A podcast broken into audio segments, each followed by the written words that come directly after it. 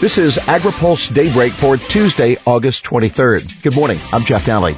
Louisianans are still waiting for the water to recede, cleaning up the damage, taking stock of their losses, trying to salvage what they can from the devastation of recent flooding.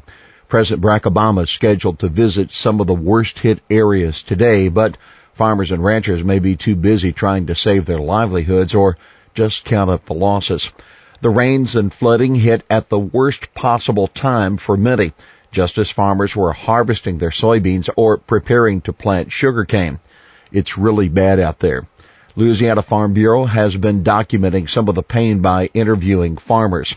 Ricky Rousel is a soybean and sugarcane farmer near Convent, Louisiana, standing near 200 acres of flooded soybeans that he said will be a complete loss he said he expects to lose about $200,000 this year. He said if it doesn't quit raining, it's going to impact me big time because I believe that these are lost. We should be planting sugarcane and the soybeans should have been harvested. Stacy Albert raises 2,600 acres of sugarcane in Lafayette Parish.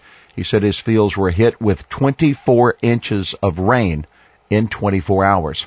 He said the biggest concern right now is finding work for the guys who are here to plant right now. Our whole labor force is here right now. With the mills starting processing on the 27th of September, we're down to about six weeks to get a crop planted. Richard Fontenot, a soybean and rice grower in Evangeline Parish, says they've had catastrophic losses across the farm, both soybeans and rice. Between the rainfall and the flooding, he said he's afraid they're going to get a tremendous amount of quality loss with the germination of the seed out of the field. Joy Womack, a dairy farmer in East Baton Rouge Parish, said, you can't cut hay. We've had no extra hay this year, so that's making it hard on us and everyone else in the community because no one has hay for their cows this year. It's a hard road that we have to look down, but we're still blessed because we didn't lose a life. We still have our homes and there's so many people who lost everything. Louisiana Agriculture Commissioner meeting flood victims. All this week, Ag Commissioner Mike Strain will be on the road meeting with some of the farmers hit hardest by the recent flooding in southern Louisiana. That according to the USA Rice Federation. The commissioner, along with officials from the USDA's Farm Service Agency and Natural Resources Conservation Service and the Louisiana State University Ag Center, will be holding several meetings in different locations for farmers. A visit from Japanese agriculture and food regulators. Representatives from Japan's Ministry of Agriculture and Ministry of Health, Labor and Welfare arrived in the U.S. Sunday for a week-long trip, that according to the U.S. Grains Council. The Japanese officials are scheduled to visit Louisiana, North Carolina, Maryland, and Washington, D.C. in an effort to get a better understanding of biotechnology laws and policies.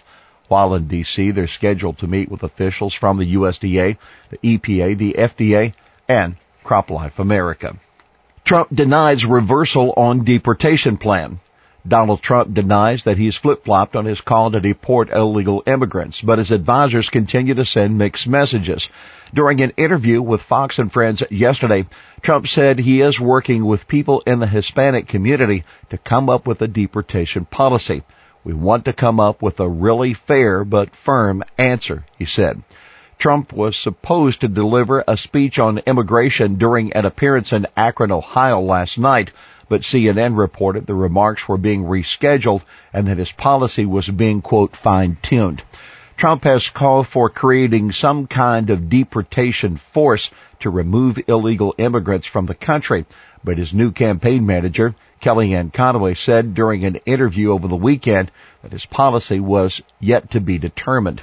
Trump's top advisor on agriculture policy, Sam Clovis, has indicated that Trump couldn't back down on his deportation threat even for farm workers.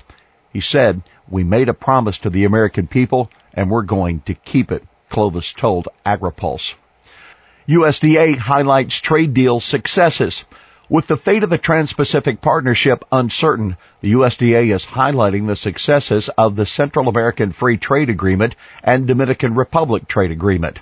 U.S. agriculture exports to Costa Rica, the Dominican Republic, El Salvador, Guatemala, Honduras, and Nicaragua more than double from 2005 through 2015 because of the agreement. That according to a new report released by the USDA's Foreign Agriculture Service. On a value basis, U.S. exports of corn, beef, cotton, and various high value processed foods experienced immediate benefits, the report concluded. The largest increase in U.S. imports were for tropical products such as sugar, fresh fruit, cocoa beans, and instant coffee. In 2005, the year before CAFTA-DR was implemented, the U.S. exported $1.9 billion worth of agriculture commodities to the six countries, that according to the report. In 2015, that total was up to $4.2 billion. One of the biggest increases was in shipments of poultry. Exports were valued at $60.8 billion in 2005 and $216.5 million in 2015. That's Daybreak for this Tuesday, August 23rd. AgriPulse Daybreak is brought to you by McLeod, Watkinson and Miller, America's most experienced law firm in agricultural and derivatives law, and by Dairy Management Incorporated. For the latest news out of Washington, D.C., visit agripulse.com. For AgriPulse Daybreak, I'm Jeff Nalley.